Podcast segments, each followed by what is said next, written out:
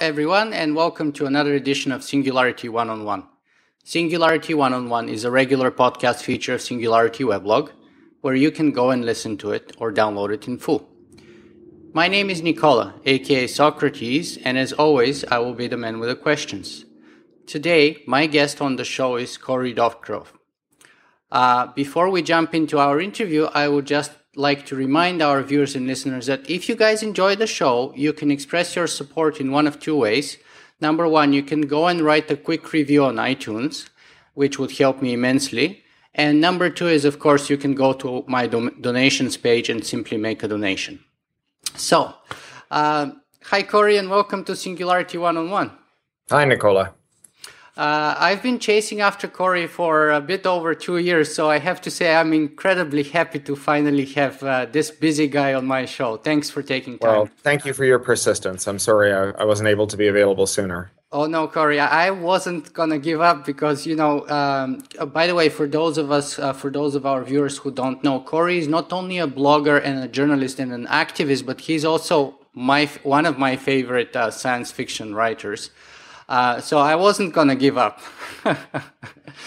um, so let's let's jump with the interview, uh, Cory, and let me ask you this: I've heard you give talks on many topics, uh, but I haven't uh, heard you tell the story on how and why you got to be a science fiction writer.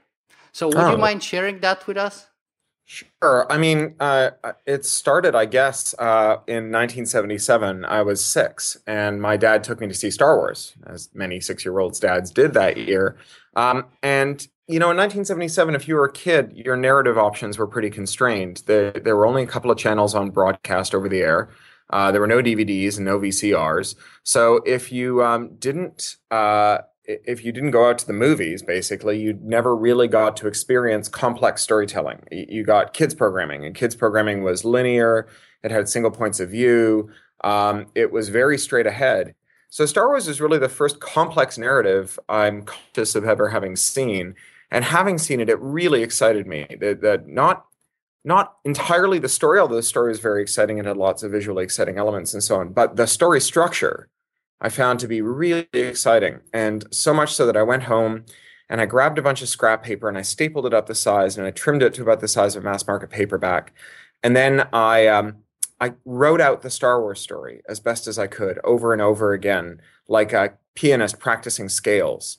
Um, and it felt so natural and exciting wow. that um, I announced then that I wanted to write novels when I grew up. And of course, over the years that followed, I had lots of other ideas because very few people do what they want to do when they're six. So I wanted to run a candy store or uh, be a deep sea diver and stuff. But by the time I was 12, I was really writing in earnest. I wrote a couple of very bad novels when I was 12. I wrote a, a terrible Conan pastiche.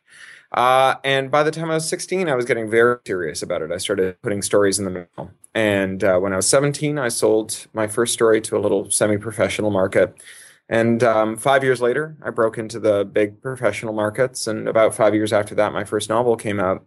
And in between there, I won the uh, the Campbell Award for Best New Science Fiction Writer on the basis of my short fiction writing. Another, I guess, six years later, um, five years later, my uh, I, I was able to quit my day job to write full time. Uh, just out of curiosity, so what was your day job in that mean in the meantime? Oh, I did a number of things. You know, I, I first I um, well, I canvassed for Greenpeace for a while, knocking on doors and raising money, and then I, I worked in a few bookstores. Notably, I worked at Bakka Books, which is the oldest science fiction bookstore in the world, uh, based in Toronto. Many SF writers have worked there over the years. Um, Michelle Sagara and Tanya Huff and uh, Nalo Hopkinson and so on. Um, and then I quit that to program CD-ROMs for a company called Voyager in New York, which was kind of the, the gold standard of CD-ROM publishing in its day. From there, I um, went on to be a freelance web developer, and then I founded. Um, uh, I was the CIO of several companies on a contract basis, including Documentary Film House, and then I founded with two of my friends uh, a open source software startup, raised money in the capital markets, mm-hmm. moved to California to run the California office, sold it in the midst of the dot com crash for not very much money, it must be said, and went to work for the Electronic Frontier Foundation as. Um, I forget what my initial title was, but I ended up as their European director. So I, I moved to London uh, and I ran all of our European standards and treaty organization stuff. So that's that's a fascinating story, and we covered kind of the writing and the, the activist beginnings there. But how did you get involved with Boing Boing and being a blogger? Oh yeah, well, so Boing Boing was a print magazine long before I was involved with it. I actually used to sell it at the bookstore when I worked there. Um, and I got to know Mark Frauenfelder, who is the co-founder of Boing Boing, along with his wife Carla Sinclair, um, when he was writing for Wired. We were both writing for Wired, uh, and we got to know each other. And then he actually profiled me for the industry standard uh, when I was doing my startup. And uh, he uh, had had been assigned by our former editor from Wired, John Battelle, who'd founded the industry standard, to write a story about Blogger, which had just launched. Mm-hmm. And um, he was like, "Well, I have this boingboing.net domain kicking around. I've never done anything with. I might as well put up a uh, a website there and um, and and try Blogger out on it." So he tried it out uh, the industry standard actually spiked the column. They said, "Ah, blogging's probably going to be a fad. It's not worth writing about." and um, and Mark continued to write it for about a year, uh, just posting a few things a week. You know, thirty or forty friends would come by and read what he had to say, but it was a very kind of personal thing.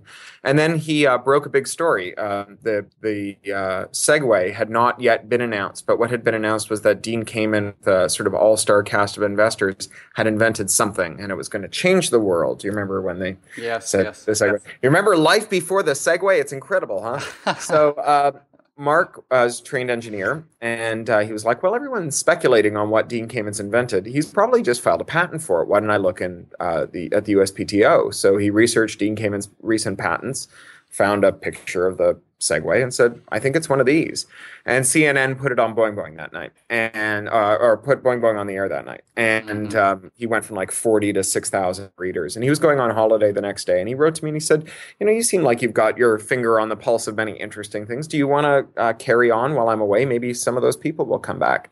And I did. And when he came back, he said, "Well, that was nice. Why don't you stay on?" And I did.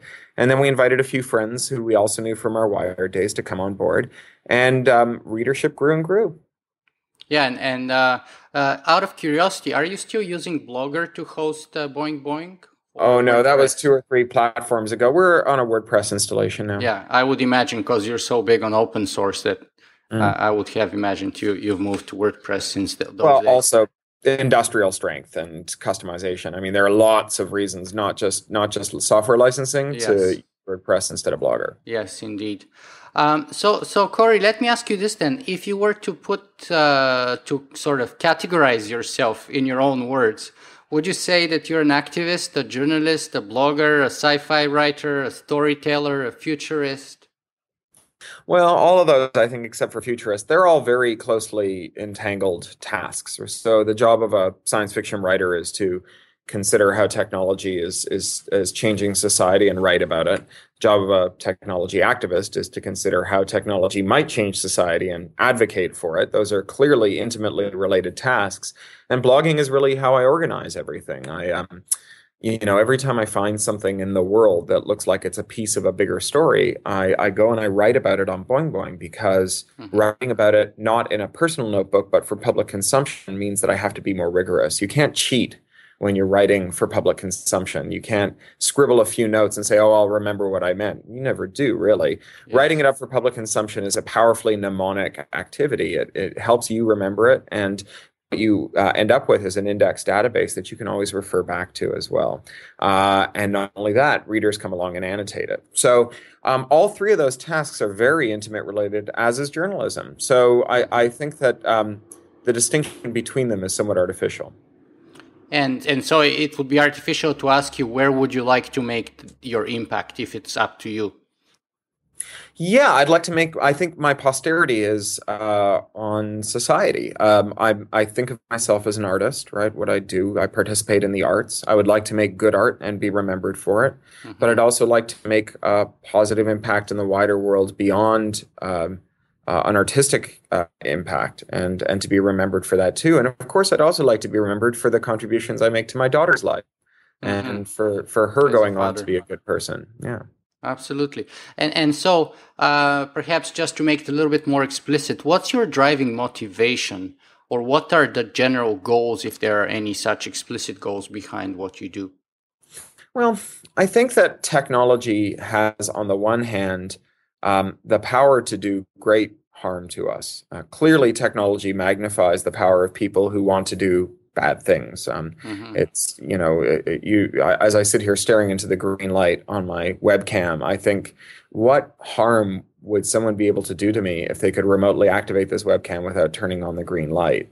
And remember that the Lower Merion School District in Pennsylvania yes. actually spied on their students doing this. They they infected their students' computers uh, mm-hmm. with something that allowed them to spy on them. I think about um, activists in the Middle East whose Facebook networks were mined so that uh, the uh, secret police could figure out who to arrest and torture and murder. And I, I think about all the other ways in which technology can harm us. But at the same time, I think about the ways in which technology makes our lives better. Um, you know, there was a, a, a, study that I'm very fond of that PricewaterhouseCooper did uh, at the behest of the UK champion for digital inclusion, Martha Lane Fox. Uh, they compared families in the post-industrial northern districts of, of England, uh, cities where the total economic collapse had taken place, um, and they were comparing families that had been part of a pilot program to give them internet access with families that hadn't. Mm-hmm. Both of them living in social housing, both of them, uh, the families as similar as possible. So, really, this is a, a kind of like for like comparison.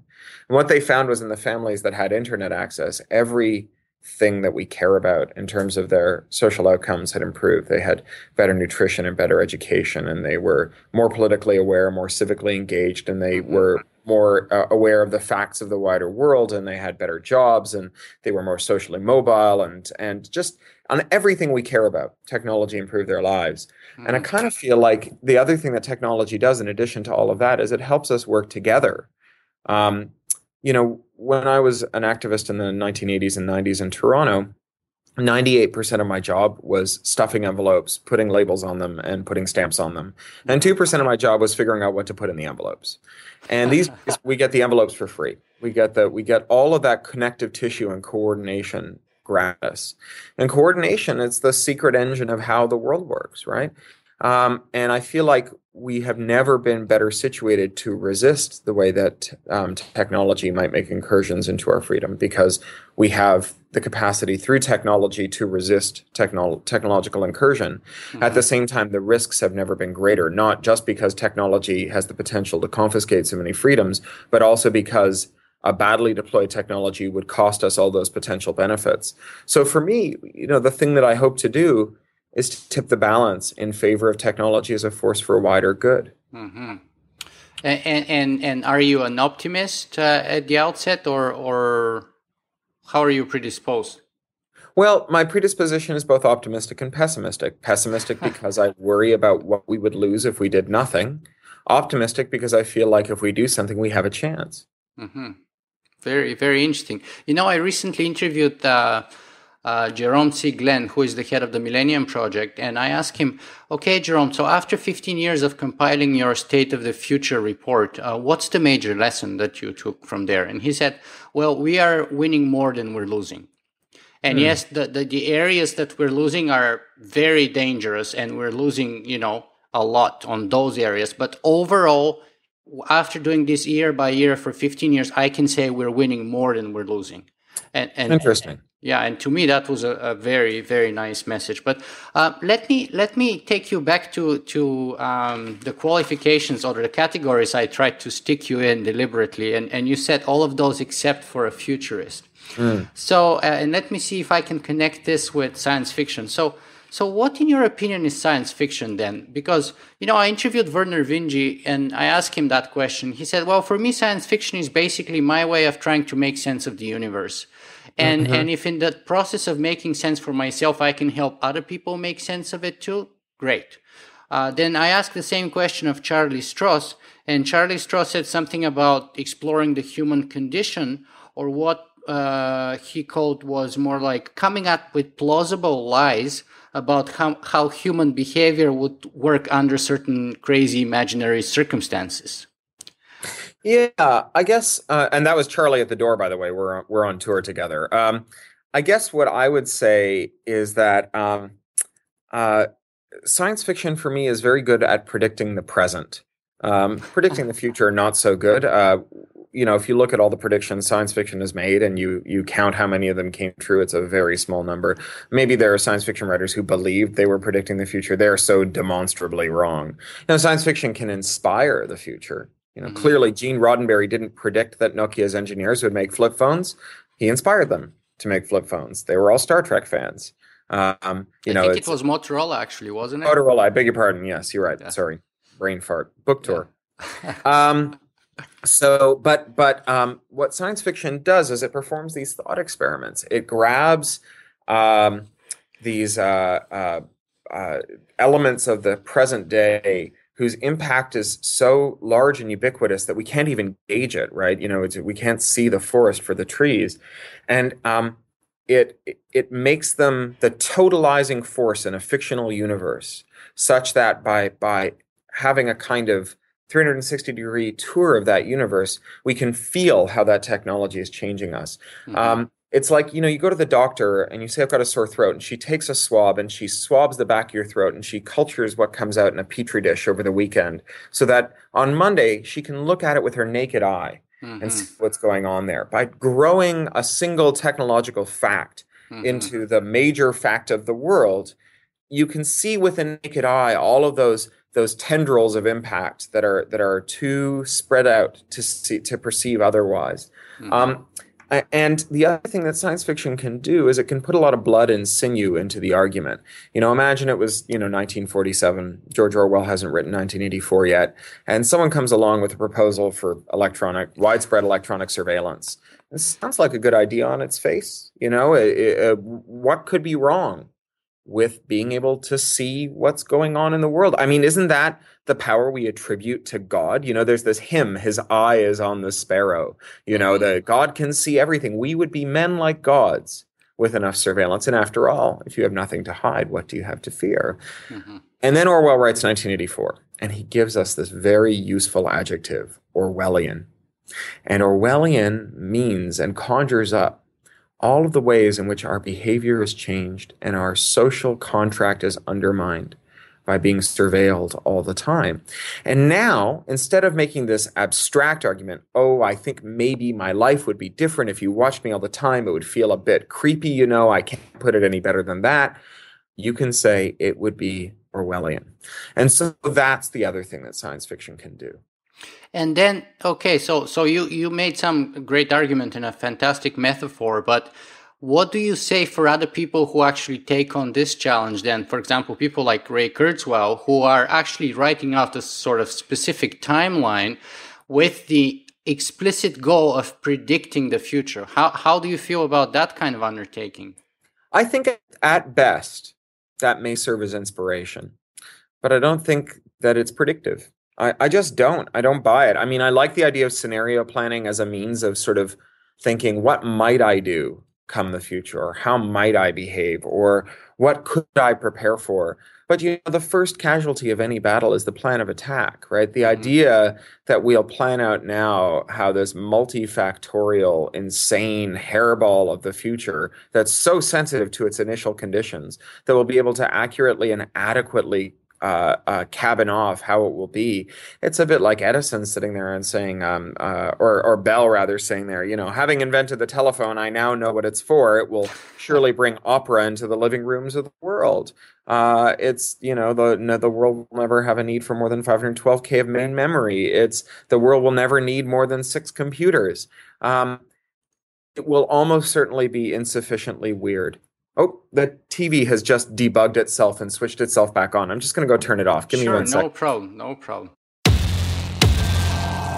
Uh, okay, so so um, so perhaps now is the time for me to ask you to elaborate a little bit on your whole take on of, on the technological singularity because I find this fascinating. On the one hand, both you and Charlie kind of wrote books on the singularity, right? He wrote Accelerando years ago. Uh, and that was one of the most interesting things uh, while I was interviewing him because he's also equally skeptical, if not more so than you. And now your latest book, uh, if I and correct me if I'm wrong, but I think you're touring actually to promote Rapture of the Nerds. That's right. Uh, yep. So, so how is that mesh with your take, and, and what is your general take on the singularity? Well, I think that um, Uh, well, first, I think that if you want to understand the singularity in a historical context, you should think of it as a progressive apocalypse. So, in the pre Enlightenment era, we had the notion of Lapsarianism that humanity had begun in the Garden of Eden in a state of perfection and had fallen from grace. And with every generation, we fell further. And, and um, it's easy to understand how people might find that a credible idea. After all, by the time you reach sort of the last 10 years of your life, it's very clear mm-hmm. that the world used to be a better place, right? Weren't the colors brighter? Weren't weren't the tastes better? Weren't didn't everything hurt less? Weren't children more respectful of their elders? And I think as humans, our imagination shies back from unbounded systems. We like to imagine boundary conditions. If things get worse and worse, there must be a point where they can get none more worse, right? There must be an apocalypse at the end of a worsening curve. And so we imagine this boundary condition, right? The end of history, mm-hmm. the time at which things got so bad that they tipped over into a condition that is no longer recognizable as the world as we know it. And then the Enlightenment comes along, and with it comes the idea of progress. And it's tied up in some ways with evolution. You know, there's this famous um, evolutionary drawing that has you know sort of squirrels at one end and humans in the other, and they go up in a kind of smooth curve, and they get sort of they, they become more erect, and their backs become more erect, and they be, their chins get higher and they become sort of you know their their their their their, their brains expand and their jaws recede and all the rest of this as though there's a perfectibility of the of the human condition and that that's what time has done. But of course that's not what evolution does. Evolution is not perfection. Evolution is suitability. There is nothing perfect about humanity in a world in which um, the conditions radically change such that humanity is no longer um, well suited to the world it inhabits right? It, it, you know, Karl Schroeder has written uh, a couple of very good books, mm-hmm. positing that um, evolution is a, uh, or, or, that intelligence is a is a counter survival force in many uh, in, uh, um, evolutionary niches, and that the long term destiny of a spacefaring race is to become non intelligent and build spaceships the way ants build hills. Uh, and um, he makes actually a pretty convincing case for it. So um, I think that we believed in a kind of progressive illusion that that we would get better and the world would get better not more suitable or not more different or not more fast mm-hmm. but more good and again as we stand on the shoulders of giants and people stand on our shoulders as the balloon of greatness inflates with every passing generation you know, eventually it has to pop, right? Eventually we reach the end of our imagination and we say, well, history is ended. Things can't get any better. And it's easy to understand where that might come from, too. After all, when I was young, excuse me. Hello? Do you remember where I was? I just lost the train. Uh, oh, yes. Progress. It's easy to see where progressivism might have come from. Mm-hmm. Um, after all, uh, when I was young, technology was sensible. It moved at a pace that I could understand. Um, everything new was exciting. You know, there's this great Douglas Adams aphorism: "If it was invented before you're 18, it's always been there. It was if it was invented before you were 30, it's the most exciting thing ever. If it was invented after that, it's bad for society and should be banned right now." Right? so it's easy to understand how people might feel that the world was getting better. Um, and that also that the world would reach a point where it couldn't get any better, where if it improved at all, the human mind would no longer be able to take it in. You know, as William Gibson, uh, my favorite William Gibson line of all, I think it's from Neuromancer, is uh, "Don't let the little fuckers generation gap you." You know, uh, uh, wasn't wasn't there a time when I understood all the technology and everyone else was an old sad fart? You know, uh, roadkill on the infobahn. Well, I, you know, clearly, if I'm turning into roadkill on the infobahn, the problem is the infobahn and not me. Clearly, um, ex- accelerating change has reached the point where no normal human being could possibly gather and and take it in. So, I think that we live in an era in which we imagine a progressive apocalypse for the same reason that our ancestors imagined a, a, a Lapsarian one, but it doesn't make it true and it doesn't necessarily make it rational, although it cloaks itself in a kind of rational garb. The other thing that I think about the singularity, uh, the, the at least the notion of, of consciousness uploading, is that it elides a very important question about the nexus of identity. Not the nexus of consciousness, but the nexus of identity. So there's a reductionist kind of, um, you know, Aristophanean uh, uh, morality play that we have in order to convince people about the singularity. And you've got two little sock puppets, and sock puppet number one says, I don't believe in your singularity. After all, if you put my brain in a computer, it wouldn't be me. And sock puppet number two says, Oh, yeah? What if I cut off your leg and gave you a robot leg? That would still be you, wouldn't it? And the first guy says, Well, yes, of course, but what are you getting at? And the sock puppet number two says, Well, then I'll cut off your leg above the knee and replace that with robotics. And then I'll keep going one inch at a time until I reach your brainstem. Are you still you? Well, I guess so. Well, then I'm going to work my way up your brainstem all the way to your frontal lobe, one layer of cells at a time. Is that still you? You're right. I will be able to upload my brain into a computer. Yay! Right? And I think that that's, um, I think that that misses an important point. And the reason that that misses an important point is that it elides the question of who you are. Um, so imagine that you made a copy of yourself, you made a backup, you wanted to verify that copy, you wanted to check some. How would you do that? Very hard to understand how you would do it sort of mechanically, but there's an easy qualitative way of doing it. Something that's been around since Turing wrote uh, his his uh, seminal paper. You take the copy of you and you put it in one Chinese room, and you take the real you, you put it in another Chinese room, and you interrogate them both. Mm-hmm. And if the response to stimulus is identical or nearly identical, you say that they are functionally identical. Makes a certain amount of sense. Now let's go back to the person whose legs we're cutting off and replacing with robot legs. So say you're a concert pianist and I cut off your hands and gave you robot hands. And then I put you and robot hand you into two Chinese rooms and started to interrogate you. There's no way that a concert pianist who's just had his hands amputated is going to give the same answers as the concert pianist who hasn't, even if they're the same person. They've actually s- suffered a rupture. They have gone through a totally different kind of singularity, a singularity in which they are no longer testably the same person. But there's not just these, these quick ruptures, these punctuated events. There's also long, slow events. So, from moment to moment, you of 10 years ago and you of today have passed through a series of uh, uh, smoothly curved states in uh, in which each state is recognizably the descendant of the state before it and mutually intelligible and clearly still the same person. But if I were to take you of 10 years ago and you of today and stick both of them in Chinese rooms and interrogate them, their answers would be very, very different just as Latin is Latin and French is French, and they're not mutually intelligible. But between Latin and French, there was a series of intermediate states in which they were just dialects of one another, or just as one of Darwin's finches and its uh, evolutionary cousin that developed a longer bill or a shorter bill or some other element that that makes it into a new species went through a series of smooth events that led to that eventual speciation. Mm-hmm. So too did you go through a series of events that in the end created a point at which you are no longer you. So if we can't agree on where the nexus of identity is, if if you don't know who you are, then how do we know if we put you in a computer? Right? And it, until we can answer that question, I mean we've we've had that question in kind of uh, outlier senses. We've had people who suffered, you know, gross brain injuries. Yeah. Uh, who subsequently the question of their identity was an important one. There's that notorious uh, guy who had a brain tumor and became a, a, a, rapist, and then the brain tumor was removed and he ceased to, to be a rapist. Uh, well, I don't think he actually committed rape. I think he began to commit rape and was caught, but he certainly had had these horrible urges to commit terrible crimes. Mm-hmm. And then it was removed and he was innocent again.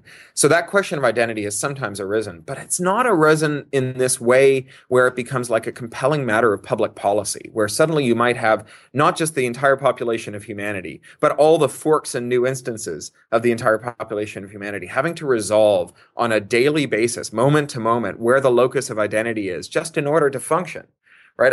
That to me tells me that we haven't thought this through. And the fact that we always settle this with this silly reductionist puppet show instead of taking that question seriously with the gra- uh, gravitas that it deserves tells me that that um, the singularity is uh, a lot uh, more functional as a organizing metaphor for understanding our hopes and fears for the technology of today than as a serious prediction for what the technology might do to us tomorrow. Mm-hmm. So, do you think that uh, Jaron Lanier is right when he says that singularity is basically religion for geeks? I don't know what religion means in that context. Uh, like, it's not a church. Um, well, he I, says it's about the same things. It's about immortality, living forever, saving yourself, having a prophet in the name of, you know, uh, Ray Kurzweil, and so on. I mean, I, I, can think of counterexamples of things that I would call religion that have none of those things, and I can think of things that are clearly not religious that have those things.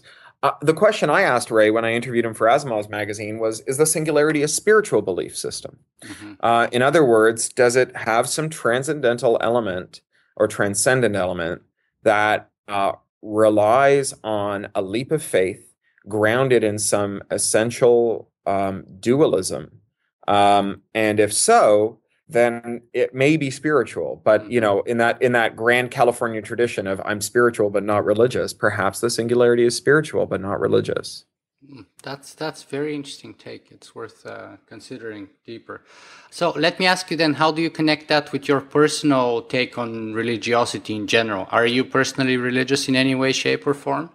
No i'm a militant atheist. Um, seriously. Uh, I was brought up by absolutely secular Jews. My my, my parents are Trotskyists, uh, and although I was bar mitzvahed, I was bar mitzvahed with um, uh, a a uh, a passage that didn't mention God, uh, and um, I uh, don't believe in in a mind body dualism. I don't believe in a spirit world. I believe in the scientific method, although I acknowledge that the scientific method limits itself to um, uh, repeatable events, and that it doesn't account. It doesn't rule out the possibility that there are non-repeatable events. Um, it just says that those ones we don't have any way to track those and distinguish them from hallucinations or or cognitive bias. Mm-hmm. Uh, but no, I'm I'm a- a- absolutely irreligious, and I I don't have a lot of time for religion. I think that um to the extent that religion does good things, it would do better things if it didn't concern itself with um silly made up stories from the Bronze Age. Love it.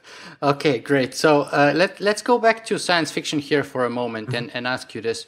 You know, uh, it was Mary Shelley who basically started up science fiction as such. Um, I think or that's Gilgamesh. Or Gilgamesh, yes. Sure, of course. And again, immortality, transhumanism is probably an element of mm-hmm. both of those. Uh, okay, so so let me ask you then. Uh, in Gilgamesh, the main character basically fails to accomplish immortality. In Mary Shelley, the uh, the creation, our uh, the creation basically destroyed, end up destroying the creator. And as Robert J. Sawyer says, basically science fiction after Mary Shelley has been largely sort of pessimistic, negative, maybe even dystopian or apocalyptic. Do you think that's the case at all? And and do you think no? I think that be... there's I think there's a wide mix. And in fact, one of my favorite science fiction novels is so resolutely optimistic that I've literally picked it up and reread every time I felt bad about the world. It's a book called Pacific Edge by Kim Stanley Robinson. Oh, I'll read um, that. It's a tremendous book. Goodness me, what a book. So um, I think that uh, science fiction, like all Western narrative, concerns itself with conflict. Uh, and typically follows a, a, very traditional form. And that form is um, uh, you have a person in a place with a problem, and that person tries intelligently to solve the problem, and the problem gets worse through no so, no fault of their own. At which point they have to try intelligently to solve the new problem, mm. and the person and the, the problem gets worse through no fault of their own, and so on. This is called dramatic tension. At which point the problem reaches a point where um, it can get no worse, and at that moment we have a climax. And either the protagonist solves her problem, in which case you have a happy ending, or doesn't, in which case you have a, a tragic ending. But um, that's the kind of uh, you know all-purpose diesel engine for Western narrative, and so even our utopians stories uh, are built around problems that worsen uh, because that's how stories work, mm-hmm. or that's how Western stories work. But in that case, is it right to say that in a way, negative or pessimistic or apocalyptic uh, stories are kind of easier to write than, than positive ones? No, because the positivity arises not out of the um, uh, not out of a kind of relentless Teletubby-esque Pollyanna narrative, but out of a um, a message of hope in the face of adversity. I mean, it's easy to say if there were nothing wrong, nothing would be wrong, right? uh, that's not particularly a message of hope. A message of hope is that people can overcome adversity. And so conflict doesn't mean uh, negativity. It just means that your characters have to be tortured before they're redeemed. Yeah, but the redemption is the key point, right? If if you end up killed or destroyed, and together with the rest of the world in the end, then where's the oh, redemption? that's not necessarily negative. You've got you've got Spock with his hand pressed against the glass, saying the needs of the many outweigh the needs of the few. Uh, so that's not necessarily true. I mean, it's it's perfectly plausible to have an ending in which the uh, the in fact. Um, to the extent you know you know this book by Cormac McCarthy, The Road. It's a beautifully written book that drives me crazy. And it's a book that is in part about the nobility of humanity because you for for for those who haven't read it it's a story of a man who adopts a boy it's his son who takes his son on a kind of uh, Bildungsroman, a, a, a, road trip across America, this post-apocalyptic America, and does many noble things to sacrifice for his son. So, in some sense, it's a story about the nobility of humanity, but it's also a story that posits that if there was some kind of social breakdown, the first thing that would happen is all of your neighbors would start alternately raping and eating each other. And I think that that's a silly story. I think that if you actually look at the, the reality of like Katrina, Haiti, um, uh, other you know disasters, the New York blackouts, what you find is a massive preponderance of people helping each other and being decent to each other. And where you find like really grotesque events, it hap- it's generally people who are afraid that other people will turn on their neighbors and who preemptively try to strike. Mm-hmm. And so I, I, feel like we do have a lot of stories, especially in the era of kind of neoconservative thought that holds that selfishness is the animating force of human culture, that we do have a lot of stories that, that are grounded in this idea of man's essential evilness. Uh, but um, that it, ne- it needn't be so. And there are many stories about people who are good and noble. But isn't it that the predominance of, of science fiction movies, at least for example, uh, sort of grossly leans towards that type of a story that you just described? And isn't that the reason why you recently wrote a, an article called "Why Science Fiction Movies Drive Me Nuts"? And what's well, the, the responsibility drives... of science fiction writers of changing this, perhaps, if there's if mm. there's any? Well, the thing that drives me nuts about science fiction movies is that um, they treat all of the non fantastic elements as mimetic and they treat all the fantastic elements as metaphorical and they they construct metaphors of uh, with no coherence. So you know it's a it's a lab but uh, it doesn't have any actual working lab tables you know? It's just a kind of stylized opera set of a lab I think science fiction movies actually are are only tangentially related to science fiction novels. It's not really the same genre. Um, they don't do this kind of if this goes on business. They're they're mostly action adventure movies with some ray guns. Um, and you know, the same way that a thriller is a science fiction novel with the president in it. Uh, you know, science fiction movies are mostly uh, you know war movies with with ray guns. Cory, we only have about uh, five or six minutes yep. left here on our timeline. So uh, let me ask you a couple of questions on your current work. So sure. first of all, can can you tell us a little bit more of your current book tour with Charlie? Yeah, well, we're touring a book called Rapture of the Nerds that touches on a lot of these subjects. It's a comic novel of the singularity, very gonzo book that we wrote together. It's a it's about the weirdest thing I've ever written, and among the weirdest things I've ever read. And it's good fun, I think. And lots of everyone seems to like the kind of rollicking nature of it. And uh, we Just wrote it. Just to interrupt you here for a second, I think uh, Charlie Stross described the process as playing tennis with a novel, in which right. sort of he wrote the first few pages and then sent it to you and said, "Okay, get yourself out of this hole, you bastard. Yeah. And, and then yeah, you top that, you know, challenge accepted. Yes. So yeah, so the, the, it's a good fun book. Uh, and we're on a little mini tour, uh, just, just four cities in five days. Uh, we were both over on this continent for different reasons. Charlie was uh, at the World Science Fiction Convention in Chicago. I was at Burning Man down in Nevada. Uh, and our publisher said, "Well, since you're going to be in the country right afterwards, why don't we tour you three or four cities?" So I'm I'm speaking to you from Boston, having come in from New York this morning. Tomorrow I'm off to Rochester for an RIT event. uh, and an IEEE Games Summit, and then uh, I go home to London.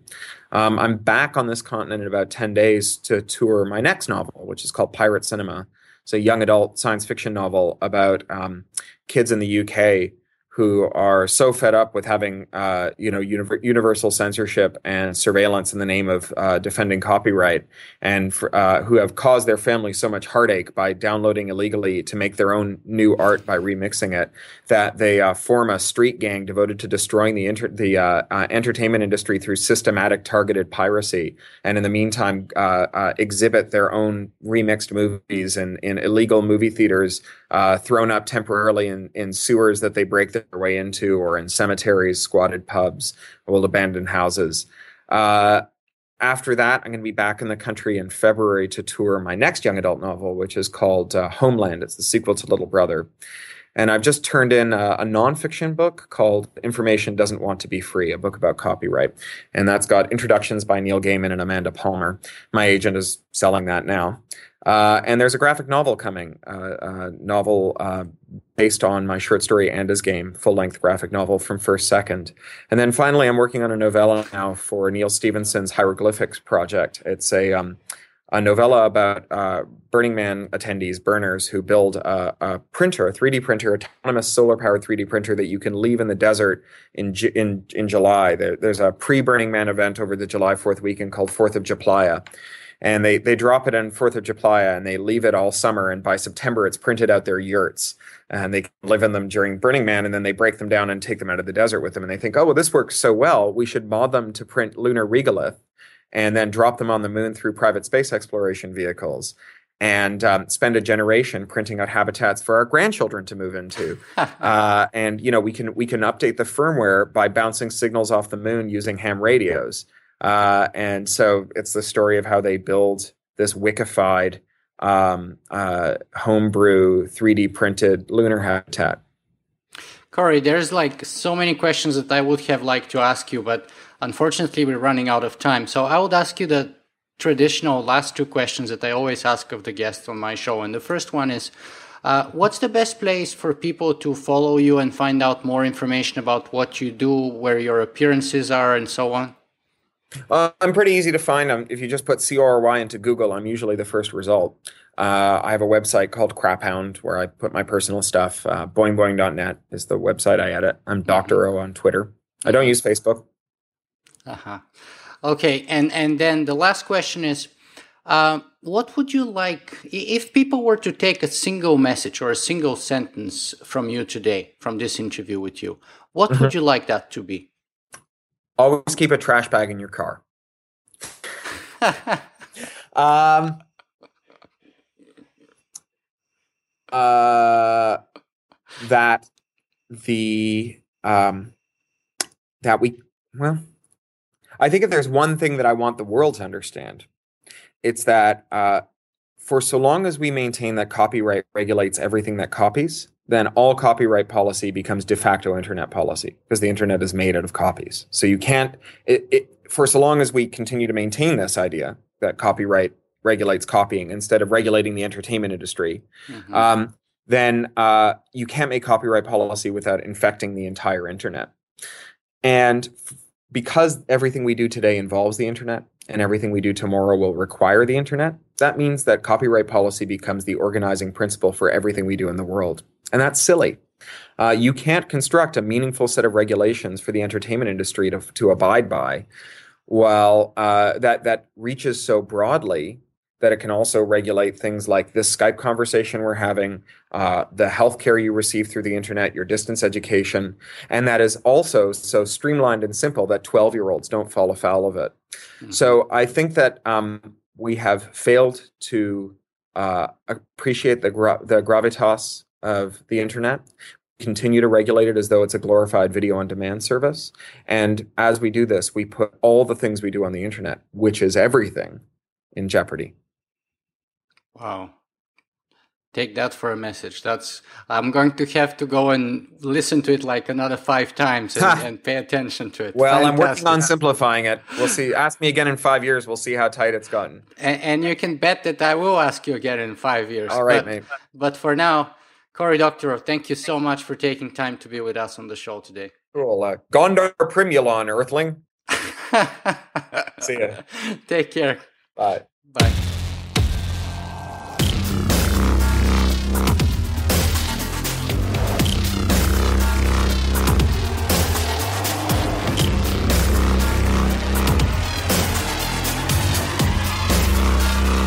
Singularity.